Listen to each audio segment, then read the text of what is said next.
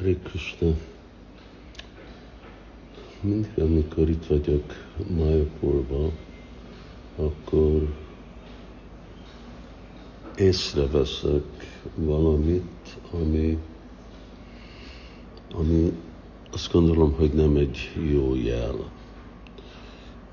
Örülök, hogy ez nincs, nincs Magyarországon, nincs olyan nyugaton is.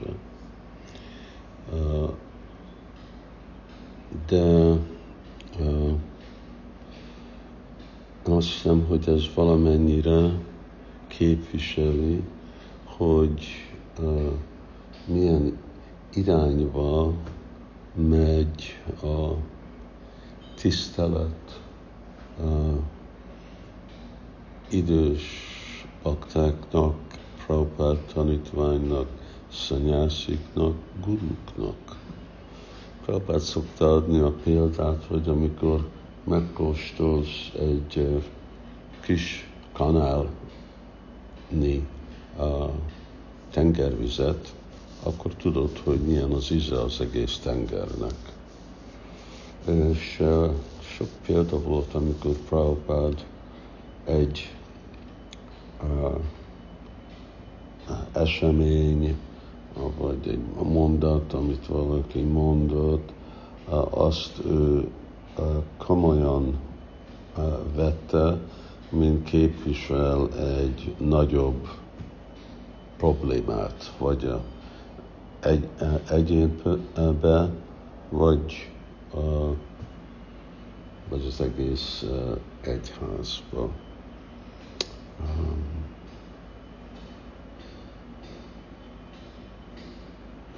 Szóval mi az, amiről beszélek? Hát arról beszélek, hogy van egy uh, szabály, van egy sastrikus szabály, ami mondja, hogy amikor valaki lát egy szanyászit, akkor rögtön le kell hódolni. És amikor uh, emberek nem hódolnak le, akkor nekik kell koplalni egész nap.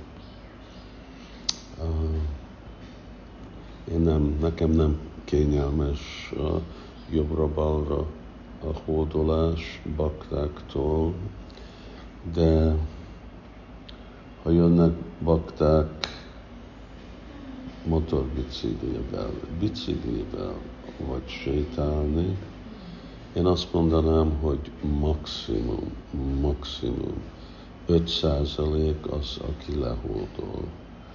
Uh, többen úgy bólogatnak, vagy hogyha szabad a kezük, akkor pranám mondanak, de nem, nem hódolnak le, és ez szól fiatal gyerekektől, akik már kellene tudni, fiatal, mondok, hogy komoly tínédzserek, től felnőttök. Van egy hatás arra, hogy amikor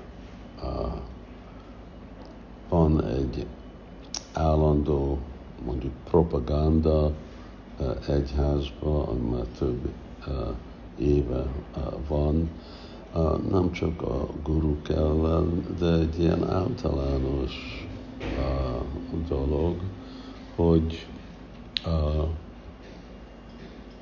igazából Srila Prabhupád az egyetlen személy, akit igazából érdemes tisztelni.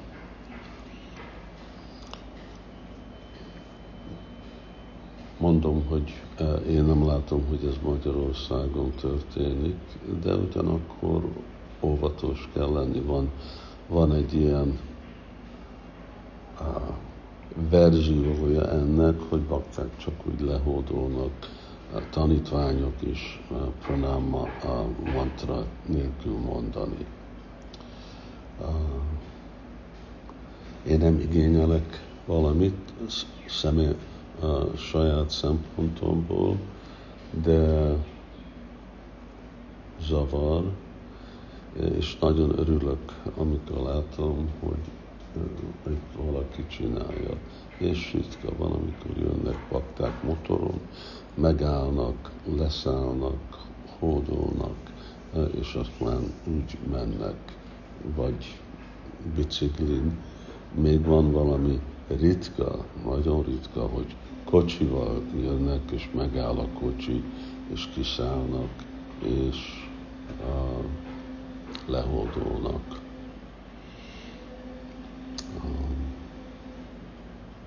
És én most ugye nem,